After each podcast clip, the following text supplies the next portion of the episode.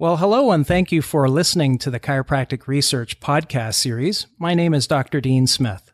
I'm a clinical faculty member in the Department of Kinesiology and Health at Miami University, and I'm also a chiropractor in Eaton, Ohio. My research interests relate to understanding how chiropractic affects motor control and human performance.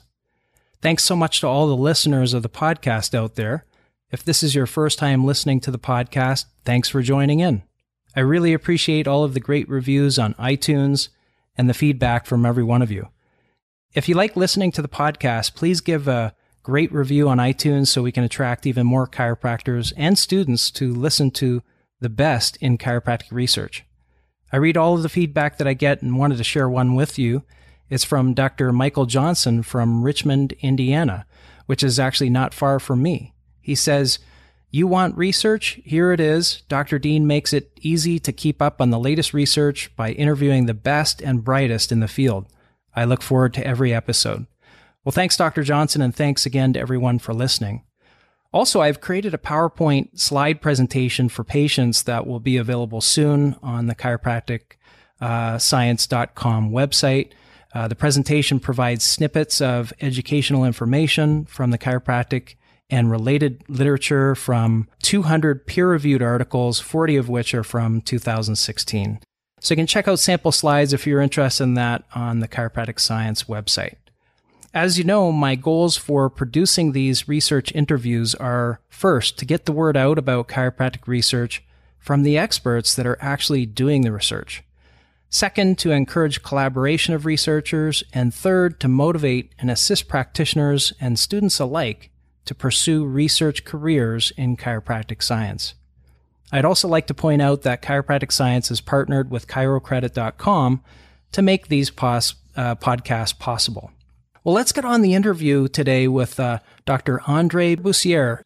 Uh, I am really excited that in this interview, we will discuss topics such as the Canadian Chiropractic Guideline Initiative, research utilization and knowledge translation in chiropractic, as well as professional behavior change, which I think is a, a crucial uh, thing to understand in our profession, as well as any other profession for that matter. Dr. Andre is an assistant professor at the School of Physical and Occupational Therapy and an associate member, Department of Epidemiology, Biostatistics, and Occupational Health at McGill University. He is a professor in the chiropractic department at the uh, University of Quebec at Trois Rivières. He has clinical training and nursing from the University of Montreal and chiropractic at CMCC, and he's completed a master's degree in kinesiology and a PhD in population health from the University of Ottawa. He was in private practice between 1993 and 2007. He is a fellow of the College of Chiropractic Scientists of Canada and serves as an associate editor of the Journal of the Canadian Chiropractic Association and BMC Health Service Research, and is an editorial board member of the Chiropractic and Manual Therapies Journal. He holds a Canadian Chiropractic Research Foundation professorship in rehabilitation epidemiology from McGill University and leads the Canadian Chiropractic Guideline Initiative. His research interest focuses on clinical practice guidelines development and uptake to improve patient care and health outcome, knowledge synthesis, implementation research, and professional behavior change. So, Dr. Andre, it's uh, really an honor to have you on the Chiropractic Science podcast. Well, thank you very much for inviting me. I'm really honored to be um, here and uh, looking forward to our discussion today. And thank you for this nice uh, introduction.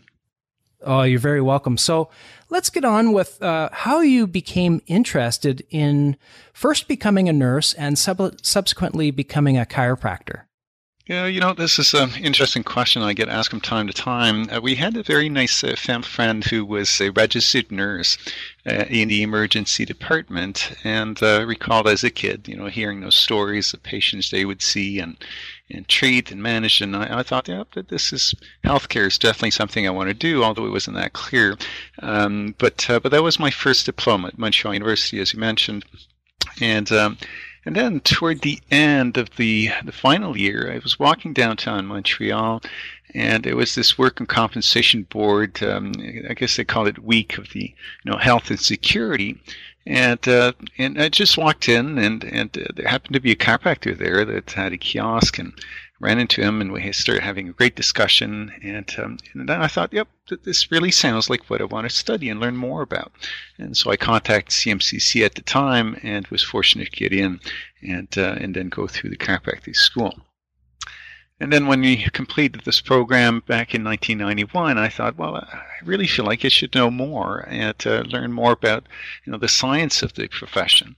And um, so I started the full-time residency program and completed then the clinical science program at CMC. CC was was just fantastic. You know, we would spend time uh, doing a bit of research, learning the core, um, you know, methodology and a bit of epidemiology. And we had, of course, some um, assignment we had to do and, and uh, reviews of the literature and learning about at the time I was into biomechanics and, and neck pain.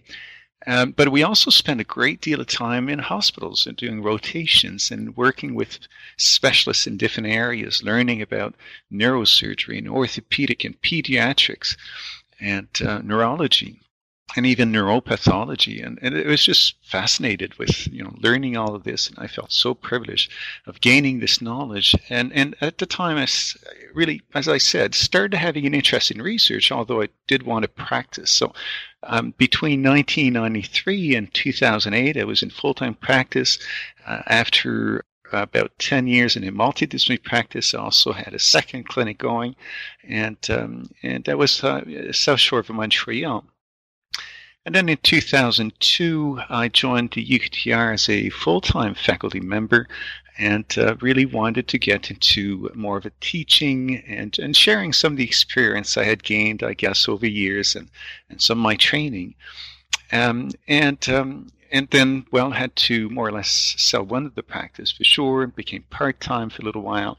Um, and then after a couple of years, I guess short attention span, I thought, okay, I need to go back to school. But it did take me so many years before I decided what it is I want to learn in terms of graduate schools. I had so many interests, and finally decided that it would be something around, um, you know, rehab and and um, and so I got into doing between 2003, I believe, and and uh, 2008 uh, into guidelines because this was something that the school here at UQTR thought it was important, and the accreditation agency had asked that uh, a revision of the guideline on imaging, spine imaging, be completed.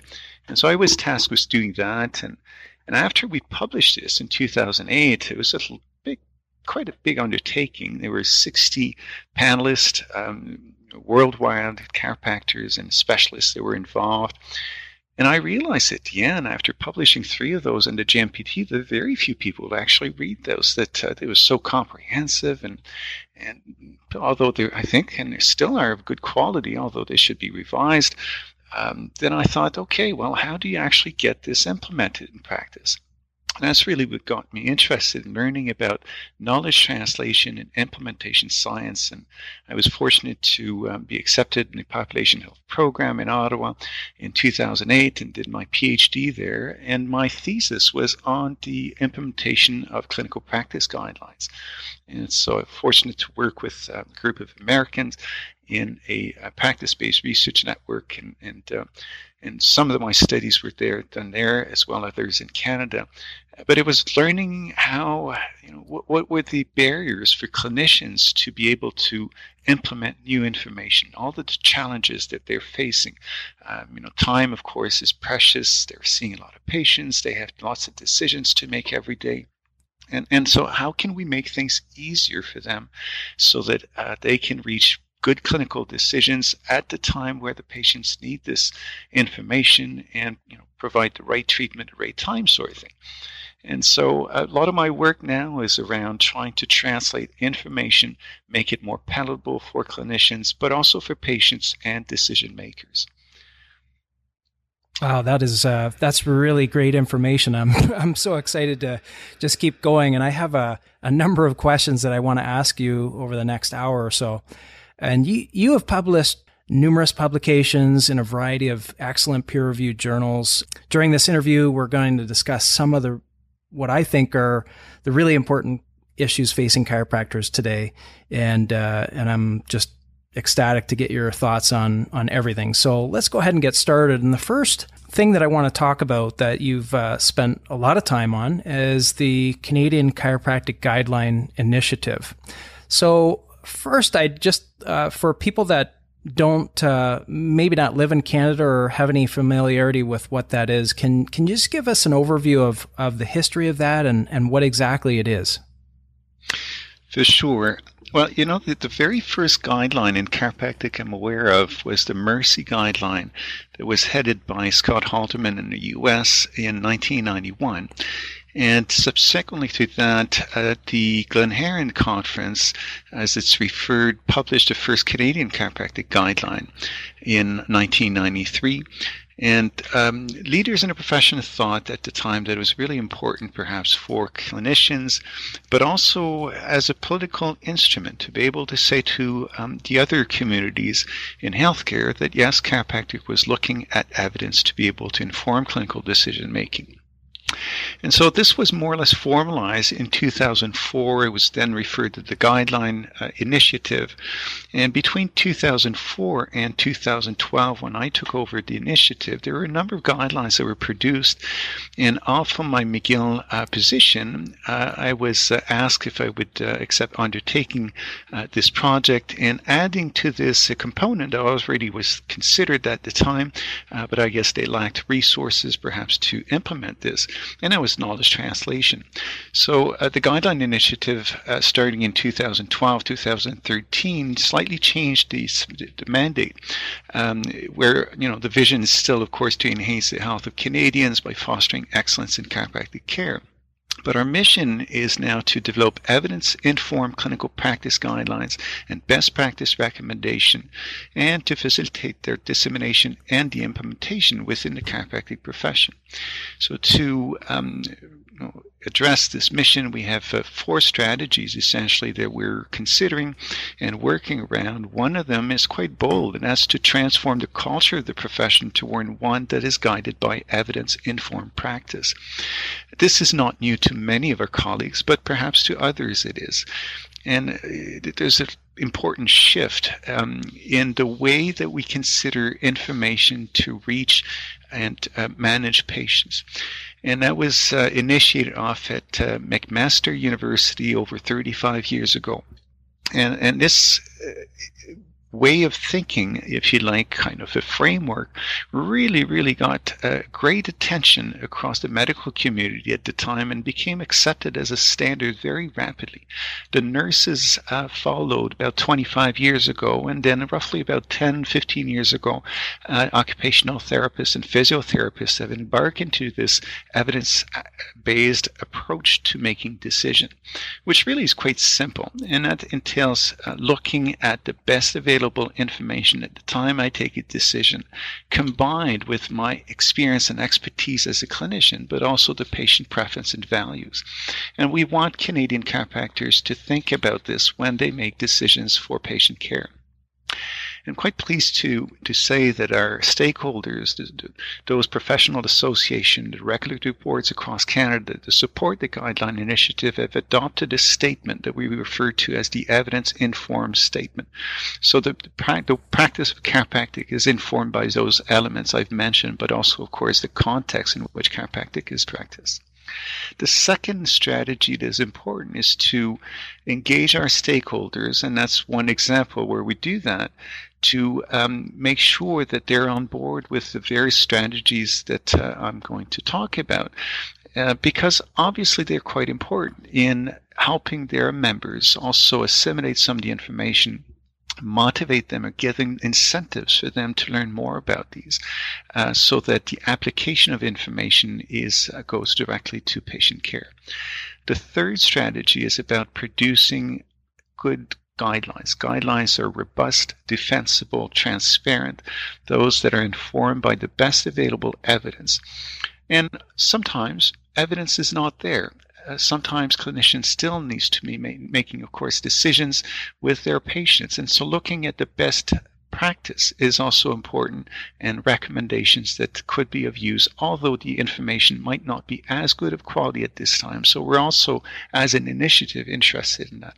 And finally, is to create and apply uh, initiatives that are uh, you know, strategies within the knowledge translation area to influence chiropractic practice positively and that's to increase the uptake of the information that is available. And we all know this is challenging because there's so much information out there, and it's not always easy to determine which one is the good information, which one I should use, and how do I tailor this to my patients. So this initiative is really um, you know, around musculoskeletal condition in the scope of practice of what chiropractors do on a day-to-day basis, looking at spinal condition, extremity disorders, headaches, for example, pediatric conditions, and other areas such as assessment and treatment of common conditions seen by chiropractors. Wow, that's amazing. Uh, you know, one of the things that really perked my interest was when you said that chiropractors may not even know where to go to look for good quality information, or they may not know, uh, you know, what's what's valid or reliable data to look at. And I think having uh, guidelines such as this are going to be an excellent way f- to point chiropractors to find the latest in chiropractic research and be able to implement that uh, into their practices. And and that's uh, certainly uh, what we're going to be talking about uh, next uh, or coming up soon are some of these strategies. So let's uh, dive in and, and talk about some some of your research papers that address some of these issues. Uh, and the first one that I wanted to talk about was from the Journal of the Canadian Chiropractic Association in 2015 December, and it was about self-reported attitudes, skills, and use of evidence-based practice among doctors of chiropractic. Can you tell us uh, about uh, how that study came about and, and what you found? Sure. Uh, so Matthew Leach, a researcher in Australia, had administered a large survey uh, to Australian practitioners, and Mike Schneider and Roni Evans in the US had um, tailored this instrument or the survey questionnaire to chiropractors in the US. And when we did the same things, and I'm very pleased to uh, say these are now co authors us on this publication. And, and so, you know, we, we found remarkably similar, remarkable similarities between the uh, responses from chiropractors in the US and chiropractors in Canada but also in other health disciplines. Uh, essentially, clinicians have a positive attitude toward evidence based practice. They, they, they, they, get it. They seem to say, yep, this is something we uh, need and uh, we should embark in as a profession. They believe it's useful. They're interested in improving their skills about evidence practice or based practice. Uh, but many admitted that they, about half, you know, the, the, the population or responded, uh, indicate that they used um, evidence in information uh, routinely or every day, if you will, to make clinical decision making. So to me, actually, this is, you know, it's like the glasses half full and half empty. And uh, we have a number of other studies that we've conducted and other colleagues have conducted that reach more or less similar conclusions. And so I, I think this is saying basically that our profession is really now at the edge of moving. It's like shifting the needle slightly. And when there's a, group in a center, like a pyramid, where people are you know, embarking to this, that means all patients that are being seen by these people are going to benefit from the three elements I mentioned earlier when making clinical decisions, not just clinical experience, not just patient values and preferences, but also evidence and the most recent and applicable and reasonable information that can be used. So I think that's quite exciting information. Yeah, and it I think it also is exciting what you said at the beginning of this section was that the uh, values or the reported attitudes and skills of Canadian chiropractors are very similar to chiropractors across the world. And uh, I think you mentioned other professions as well have similar attitudes. And, and I bet if we asked other professions, they would have difficulty in implementing research in their own respective fields as well. It, as you said, there are a lot of barriers to implementing, you know, the the best evidence into practice, and and I can tell you that from my own personal perspective, I, I still am in practice, not full time, but um, I see patients essentially every day, just a, a, an hour or two each day. And I ha- end up having you know, five questions at the end of every uh, session that I see people. And it's difficult to answer those questions, uh, to be honest with you, in a reasonable time period. And, and I'm into the literature, you know, I'm looking at the stuff pretty regularly. So it, it can be pretty daunting, I think, for practitioners to, to, to really get into it. And, um, that's why I really think that the the guidelines initiative and and the work that you're doing is so very important for uh, for all of us. Well, I was going to say you're right. You know, the, the, looking at PubMed, they have over 25 million citations. There've been over 1,000 randomized controlled trials conducted on low back pain alone. There's several randomized or systematic reviews and meta-analyses that have been conducted since uh, looking at those RCTs. Uh, it was mentioned, I believe, back in 2009 that in any medical specialty, one would require reading a couple of articles every day, 365 days a year to try to keep up. And even that would be impossible. And, and we know this is probably twice as many now, reading close to 50 papers a day, which is impossible. And so, uh, yeah, you're right. This is not restricted to one profession. This is a daunting task for all healthcare disciplines. And, and this is where guidelines become quite interesting because the way we look at information is we, you know, we synthesize available high quality RCTs, for example, after doing um, search strategies on specific keywords. And once we've identified those, we take the time to screen those and assess those for quality.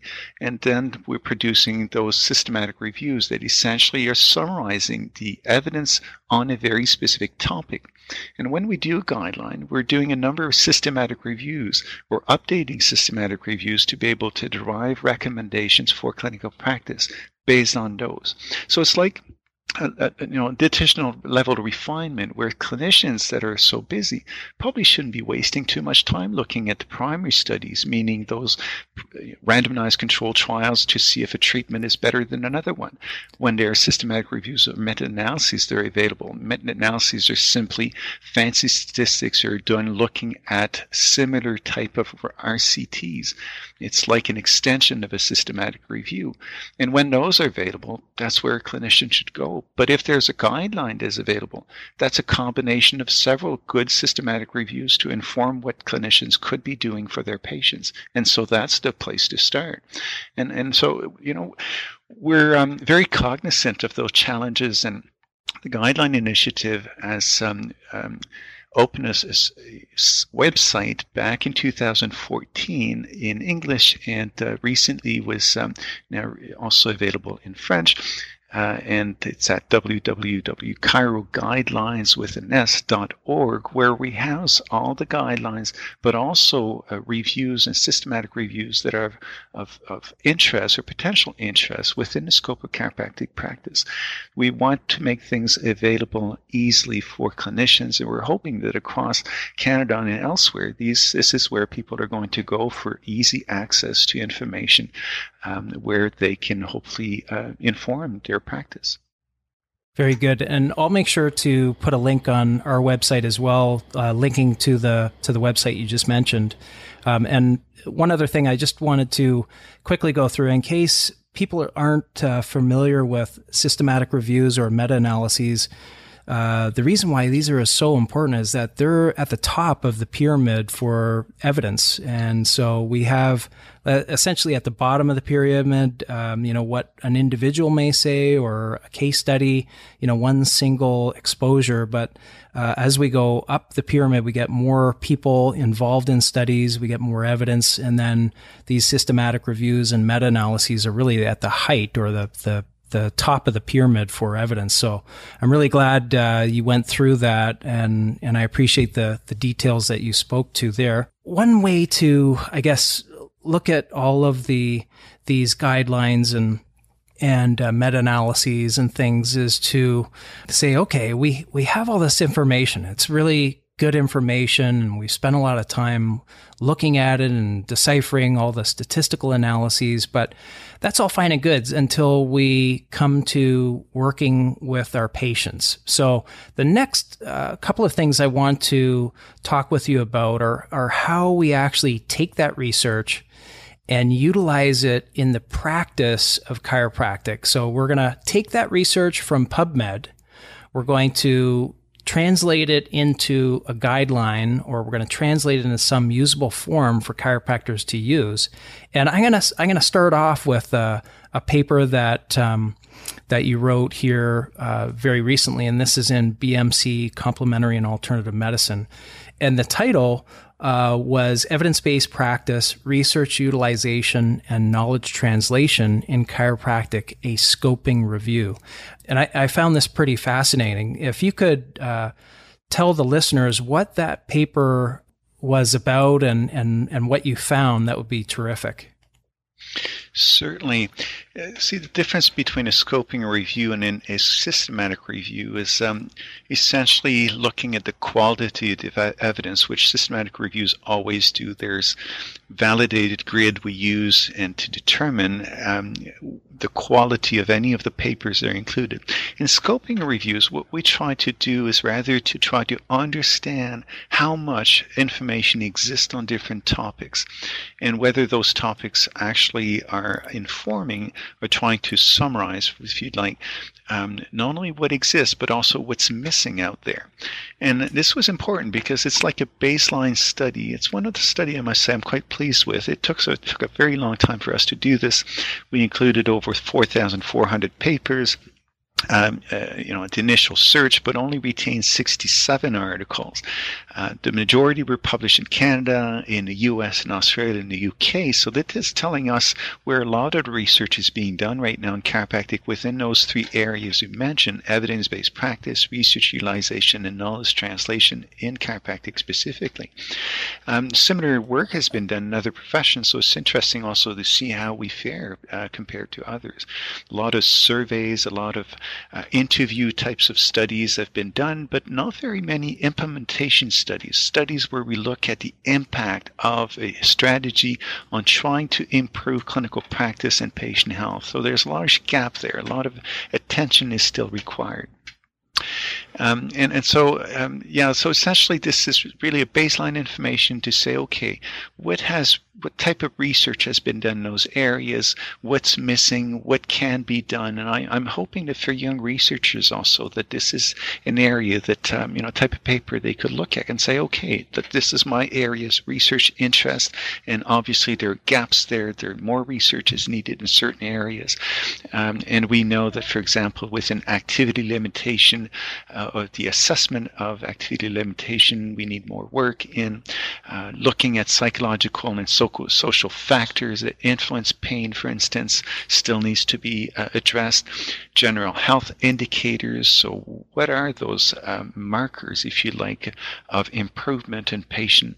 How to really establish a prognosis and prescribe exercise where people are going to be adhering to those prescriptions. Uh, requires further uh, investigation. And, and similar to what we mentioned earlier in the other study, we did find that uh, overall practitioners think that um, evidence-based practice and research are important. But again, um, then there's a definite need for um, um, improving the skills to understanding what this research means. And so that's the step you were alluding to earlier is how do I move from evidence to practice. How do I use this? How do I apply this to my patients? And and that's what the guideline initiative tries to do is a lot of the groundwork being done, you know, from the guidelines and look at recommendation and try to synthesize and simplify the messages so that those makes hopefully more sense to clinicians. But um, always any type of information need to be tailored to that specific patient within the context of the practice. This is typically a private practice. Uh, patients have some disability. Um, they don't only have pain, but they also come in with comorbidities. They also have other chronic disease. We know uh, when they present with chronic back or neck pain, and so these need to be considered also in the equation. But it's I think that probably one of the suggestion I would make is the clinicians go step by step. Don't try to swallow a guideline overnight and apply all the 15 recommendations. I think that would be a large task and probably difficult to achieve. But rather, try to use the um, you know every week um, learn one new recommendation and, and test it. Try it in practice and see whether this small change in the way of addressing a patient needs makes a positive outcome and that should hopefully reinforce um, you know the use of this information. And uh, always consult with patients. There are choices for patients to be made sometimes. Information is there. The quality tells us that you know you can do a or you can do b. And and, and if a patient prefers B, option B, uh, then we know that based on the preference, patients are likely to have better response. And so involving the patient in the equation and the decision making process is also very important. Uh, very good, very good. I wonder. I really want to explore this um, idea about how, as practitioners, we can change our behavior, and that leads me to another paper that you published, uh, and this was from Implementation Science in 2015 February, and it was about fast tracking the design of theory-based um, knowledge translation interventions through a consensus process. So, can you guide us through that paper um, and and what you found with that? What we did here is we first interviewed chiropractors across Canada, uh, field practitioners, as well as some of the leaders in the profession, asking them about a very specific topic, which is uh, management of neck pain disorders what they thought about the guideline that was produced back in 2014 and what challenges they would um, see in trying to implement this and use this in practice. And this was really informative.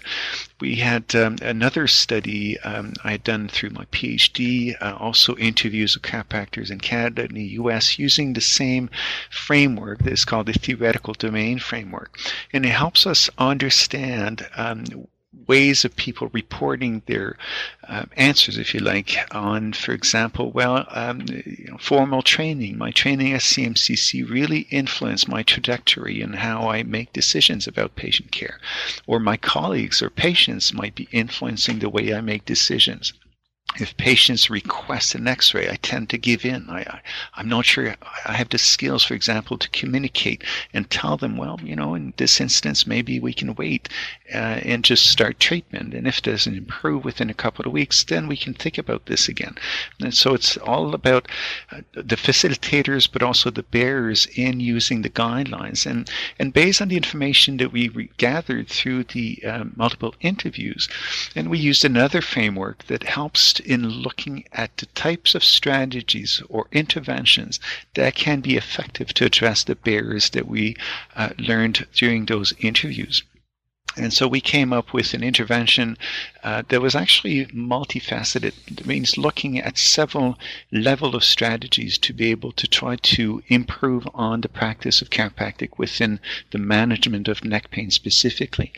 And so we had um, various um, areas of um, you know, or strategies within that some were electronic, so online education, webinar series, for instance, that were developed, clinical vignettes, which tends to be fun and, and where practitioners can test their knowledge.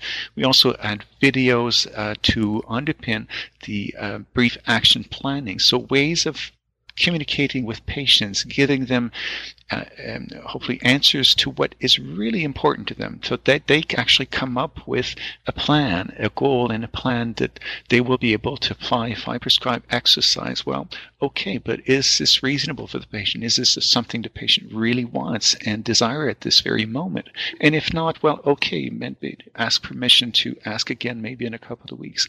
And so this um, whole strategy that we call a KT intervention was then pilot tested across Canada. We have another paper that was published on the protocol, and we just completed the study, and that's looking at the feasibility of implementing these type of strategy within a chiropractic setting in Canada. And and I have to say that um, as much as it was a, a fun study, it was really challenging because we need to recruit clinicians for those type of studies, who in turn will accept to um, provide patients patients with information where patients can make a decision to also enter the study and that they can complete the different questionnaires. So we look at whether not only does our intervention influence the way clinicians make decisions, but also importantly, does it influence patient health? Which really is the bottom line when we do uh, implementation science type of studies. And so what we've learned is there's, some, uh, as opposed perhaps to some northern European countries that are more used to participate in research, this is challenging in Canada.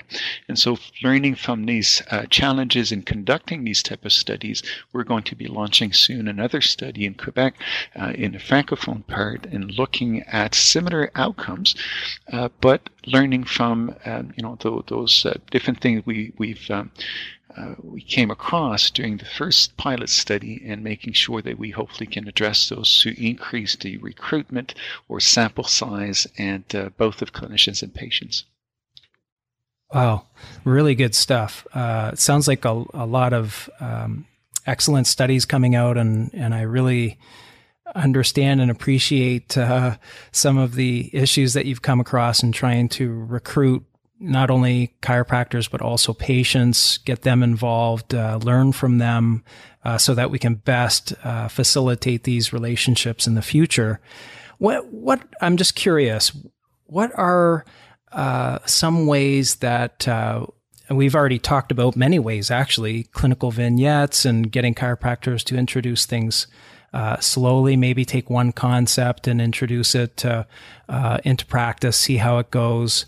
Um, webinar series, um, other videos. Um, what what are some other things when you just think about everything that um, you've been learning about and and the research that you've done? What are some tips that you could give chiropractors, I guess in general, that uh, to try to move them from where they are now to being more I guess evidence based or or just I don't even know if I want to say evidence based, just looking at the evidence and trying to implement some of that.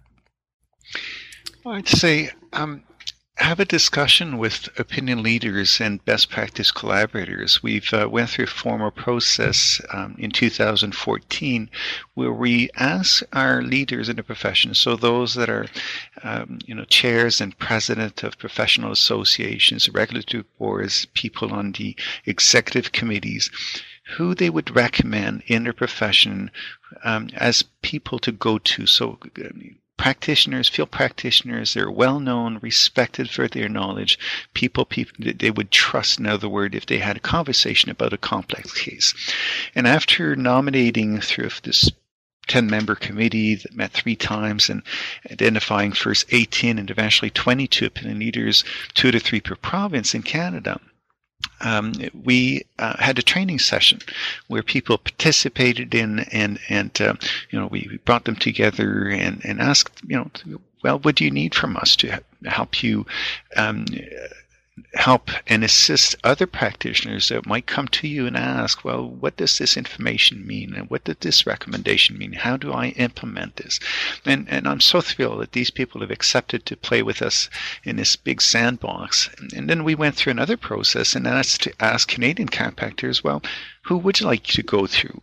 So in the first instance, it was leaders and, and, a survey that was administered to them. In a second, second instance, uh, last year, it was uh, for practitioners themselves. And, and 500 chiropractors provided names of over 1,000 chiropractors they thought that could be people they would go to for information. That's huge. That's enormous. And out of those, um, we were able to invite an additional 110 chiropractors across Canada who now are labeled as best practice collaborators and people that will work with the opinion leaders and try to get our practitioners to have a discussion.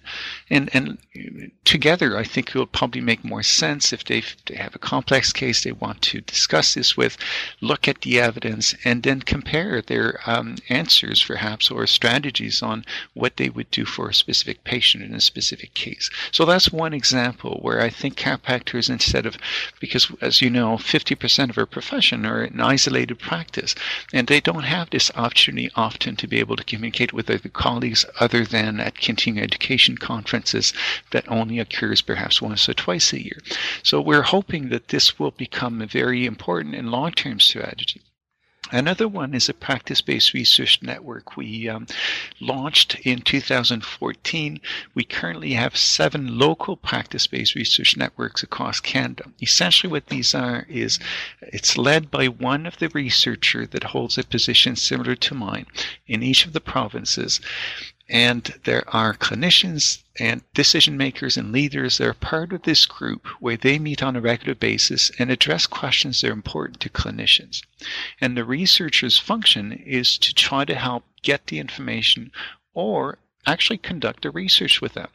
And so if this is a feasible question to answer. Here's the methods to do that. And those practices actually become informant. That means that, you know, they're already in tune with the information, they get the information or access to the information, and they involve their patients in different research projects. The second um, objective of the practice based research network is to help implement those guidelines. So, this actually becomes like a laboratory setting where we can pilot test new strategies and see if this works in this microenvironment, if you will, and then if it does, this gives us a thumbs up that we can actually implement this wide scale within the profession. And so those are two very interesting initiatives that are ongoing now in Canada. Uh, there are some that are, um, I believe, um, available, a similar initiative in Europe, in chiropractic, as well as in the US, with Cheryl Hawk, for instance. And, and I think those are just wonderful opportunities for clinicians to get involved. And it's not, you know, they're not conducting the research, but they're part part of research. They're actually part of formulating the important question that they would like to address. And the researchers there to help out in um, building the research project and completing this. So it's a win win for everyone, really. Absolutely. Um, really exciting that uh, chiropractors in Canada can can call on one of these practice based experts um, is uh, if the chiropractors there go to the CCGI website, can they find a, a listing of these people they can contact, or? They can indeed. Um, we have the name of all of these opinion leaders and best practice collaborators under um, one of the tabs there that is for practitioners. It's quite easy to navigate. The feedback we've received from the website are really excellent. This is work in progress, of course. So, any of the audience here that uh, think of a paper or something really important that we should also include in the website, by all means, please uh, contact us. There's a contact address. And of course, this will continue to evolve. But all of this information is there for clinicians' um, benefit and their patients. There's also a section for decision makers and learning um, how to influence their own members uh, within professional associations and regulatory boards in learning more about this. Great. So, Dr. Bussiere, any other ways uh, that we haven't discussed? Um, uh, to help get this knowledge translation and behavior change to, to actually happen? Are, are there any other ways uh, that you can think of, or does anything else come to mind? Well, there's one example I'd like to give is um, try to now test these different strategies within the schools. Um, we're launching a study at CMCC in the fall, and um, the, the study is quite interesting in that we're going to be teaching clinicians on learning how to influence their interns, the student of final year, in learning more about self management strategies for them then to, when meeting patients uh, during clinical encounters, that they can actually provide the right information to those patients for them to make a decision. And so there's a chain of uh, reaction, if you'd like, or strategies that we're going to be testing. Uh, but first, we're going to be interviewing the people people in the faculty positions. We're going to be interviewing students themselves, the supervisory clinicians, and the patients. All of those individuals are going to be asked different types of questions, similar to studies we talked about earlier today. For to help us design the appropriate information, the right way to deliver our strategy and, and type of strategies this should be for this all to work and eventually improve patient health. Um, obviously, if we can influence the way cl- students at an early stage make decision, it's probably good habits they will take later on as practitioners. And so um, I'm really looking forward to this study and hoping that we can do similar type of work in other chiropractic schools in North America and in Europe.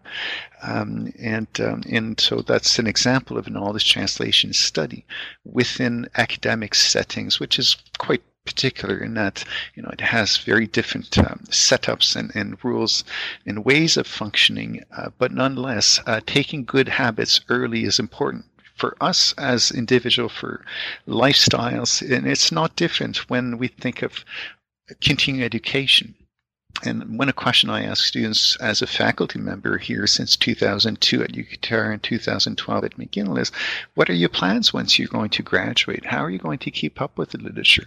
And and so people think I'm I'm, I'm joking, but actually I'm not. They're at the peak of the knowledge when they graduate, um, but we know it goes so quickly that they do need strategies. And so I think it's remaining curious, remaining open to uh, and challenge ourselves regularly and, and making us, forcing ourselves more or less to read one or two piece uh, every week of information that is credible. So knowing where to find the information is really important. That's the very first step, and that's why we designed this website I talked about. But it's also then to, I think, discuss um, the, the, our thoughts and confront our beliefs with other colleagues in, in not just our profession, but also other professions. People are, it's a world that is evolving very rapidly. And, and, and I, I know that chiropractors are very interested in doing a superb job overall. And, and, but we just can do better. And so, um, it's about taking good habits, I think, early, and and um, habits are hard to change. So um, that's probably uh, some a piece of advice I would uh, I would recommend. Absolutely, you know, uh, I was just thinking back to the last couple of months of chiropractic college for myself, and and the first couple of months out from chiropractic college and I thought I'm I'm never going to go back to school. you know, I'm I've already learned everything and uh, well it wasn't long right. it wasn't long after that I realized wow, there's a whole lot more questions that I need to get answered. And uh, so which leads me perfectly into the next question uh, or next comment which is that a goal of this podcast is to motivate and assist practitioners and students alike to pursue research careers in chiropractic science. Can you offer any advice to aspiring chiropractors or students who um, uh, wish to become scientists or researchers? Well, uh, perhaps consider joining some of those projects I've mentioned earlier. There, there are many opportunities as surveys that are being administered in, in different countries and opportunities to participate in interviews, for instance. So I think it's getting your feet wet as a participant, perhaps initially. Um, and, and then, just like this is podcast, I think is just wonderful that uh, people learn about the different research interests of those uh, involved in the profession um, and knock at the door. Don't be afraid of, of calling one of the researcher, writing to them and asking them, you know, whether they they have um, um, a room for um, a new student. There, there, are really many, many opportunities um, in the research areas. I think we have important gaps in health economics, for example, uh, health administration, health politics. Um, not many, many researchers are, are in these areas, and, and we need more researchers, obviously, in knowledge translation, implementation sciences. Um, so that there are many, many areas that uh, in, in great need. You know, one of the study we did back in 2008 was looking at the research capacity in Canada, and um, only 1% of researchers produce information for 99% of users that are the practitioners. So this has to grow. I'm pleased to say that the recent update of this uh, showed that this is growing, but uh, we're, we're bit uh, under capacity. We need more researchers. So, um, yeah, anyone who's interested, perhaps start by participating in some research as a, as as maybe you know just just at least answering those questionnaires that are being sent to you. And then uh, contacting researchers and learning more about what they do and looking at the, their website within each of the academic institution. And if this is of interest simply contacting them and have a, a skype discussion and find out whether this is a line of, of research that is potentially of interest. Doing a master's degree is really wonderful. That's a great way to learn about this, getting tools and understanding how research is done. And if someone is really excited about this, well, then the next logical step is to move on to a PhD. Um, and, and, so th- there's lots of room there for um, uh, you know, bright researchers and, and uh, people that will take over our positions. Yes, absolutely. Because we we definitely need them to take over for us at some point and just join the ranks and and uh, help promote the profession, get evidence that we so desperately need uh, to do all all types of practice. And uh, I think the the future looks good and really good, and and you know with researchers such as yourself and and all of the other great chiropractic researchers, as you said, uh, you know with the one study that one percent are feeding the rest of the ninety nine. I'd sure love to see that change, and uh, of course it is changing, but uh, I'd love to see it change in a, a really big way uh, as Dr. Hartvigsen said uh, a few podcasts ago. Um, so let's uh, let's you know if you're a chiropractor or a student, Dr. Andre had just amazing advice there. So please please do that. Contact any any researcher that you might have an interest in in working with or getting more information. This is how we're going to grow our research capacity, and amongst other ways. But uh, um, Dr. Andre, can you uh, can you give us any concluding remarks? Anything we didn't talk about yet that you'd like to share with anyone? Yeah, perhaps one, and um, that's about the some of the misconceptions around what guidelines are for, and and um, maybe uh, one way to remember is that guidelines are tools. There are not rules. It's not prescriptive. It's there really to help clinicians make better decisions based on the best available information at the time I make a decision. So people should not be concerned about those. They shouldn't be worried about those. It's not something that's going to, you know, that is going to be imposed upon them. It's really there as a tool to help them just make the best decision for their patients at the time they're making this. That does mean then that new information will come out in the near future, and I need to keep abreast of the information. So, knowing where to find the information, what is good information, and trust that I can trust um, with my patients is really the name of the game, I think. And and um, yeah, so, so, this is perhaps one key message because uh, I've been into this for a while now, and I still get a lot of concerns. I can feel a lot of concerns from clinicians about, you know, research being something scary, evidence being something scary, or guidelines being prescription. But it's not. It's really this is the best information we can find is synthesized and um, and hopefully applicable to clinical practice. And then people have to make a decision for this particular patient. Does it make sense? Is it relevant? And if so, well, then that's the best option and that's the way to go. If not, okay, then perhaps the clinical experience is more important in this instance and the patient preference and values. Perfect. Tools and not rules. Tools but not rules. I love that. That's uh, that's a really good way to look at it. So, Dr. Andre, I really appreciate you being on the podcast today. It was just a fantastic discussion. I really think this is going to help a lot of practitioners out there. So, thanks very much for coming on the podcast. Thank you for the opportunity. It's just wonderful to be here.